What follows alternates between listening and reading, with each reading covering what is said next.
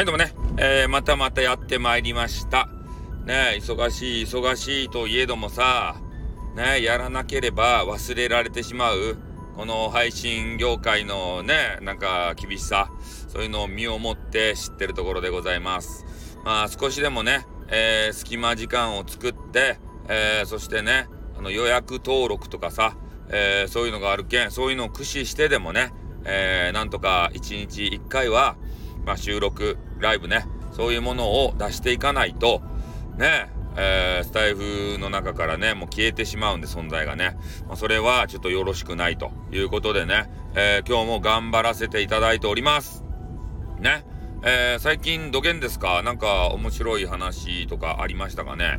まあ俺はね、ちょっとね、えー、YouTube の方が、まあうまくいく時もあればね、ちょっとよくわからん時もあって、えー、とあるね、えー、収録動画が、まあ、うまくいった感じなんですよ。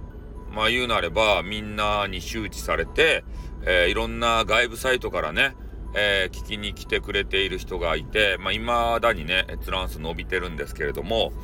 で、えー、その後に作った、あふた、まあ、博多弁昔話の話してるんですけど、えー、その後に作った2つに関してはね、なんか今まで通りの、微増っていう感じでね、えー、どうやったらこの、おすすめ欄に載るんだろうかっていうのがね、ちょっとよくわからん感じなんですよ。なんであの、動画だけ載ったのか。ね？なんなんでしょうね。その、YouTube のアルゴリズムってやつですかね。あれがちょっとよくわからんけど、なんかそぴに引っかかったんですかね、ぴょぴょって。あ、時の運なんですかね。なんかこう絡めせられる技があるとですかね、もしかして。そういうのちょっと研究してさ、ね、効率のいい、えー、視聴率稼ぎしたいですよね。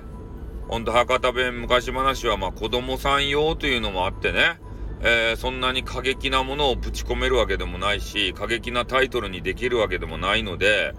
まあ、これはほんとね、えー、俺のトーク一つで勝負せねばならん厳しい、えー、カテゴリーなんですよ。ね、でも、えー、アゲ、アン、アンゲン、アンゲンズンマンさんがね、アンゲンズンマンさんが、えー、ツイッターでね、面白いこと言ってくれました。えー、あ、まあ、あげ妻ってね、え、3文字で言えるところを、アンゲンツンマンってね、えー、10文字もつけ、使っていただいてありがとうございますがね、ありがとうとは言ってないな。なんかそういうことを言われてましてね、ああ、あげ妻さんに絡んでもらえたら嬉しいぜって思ってから、ねえ、ほんと、あちょっと今変なこと言おうとしたけど、とどまった。ね、あの病気は治していかねばならん。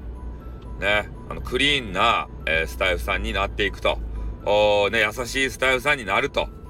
ね、またこういうことをしていきたいなと思っております。まあ、なので、ちょっと YouTube の方もね、時間がある時に研究をして、えー、どうすれば、今回のとある動画のようにね、閲覧数がビャーって、なんかね、100倍ぐらい伸びたんですよ。ね、そういう風になるのかっていうのをね、ちょっと200倍ぐらいか。あ、違う。え、そんな、一応言い過ぎた。50倍、わからん。なんかそれぐらい、100倍。それぐらい伸びたんでね、ちょっとびっくりしてるとこなんですけれども、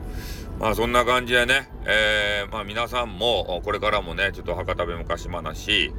えー、時間、時間ができたっていうか、時間作ってね、あの、やっていくんで、まあよろしくお願いします。まあほんとね、3月、2月3月忙しいんでね、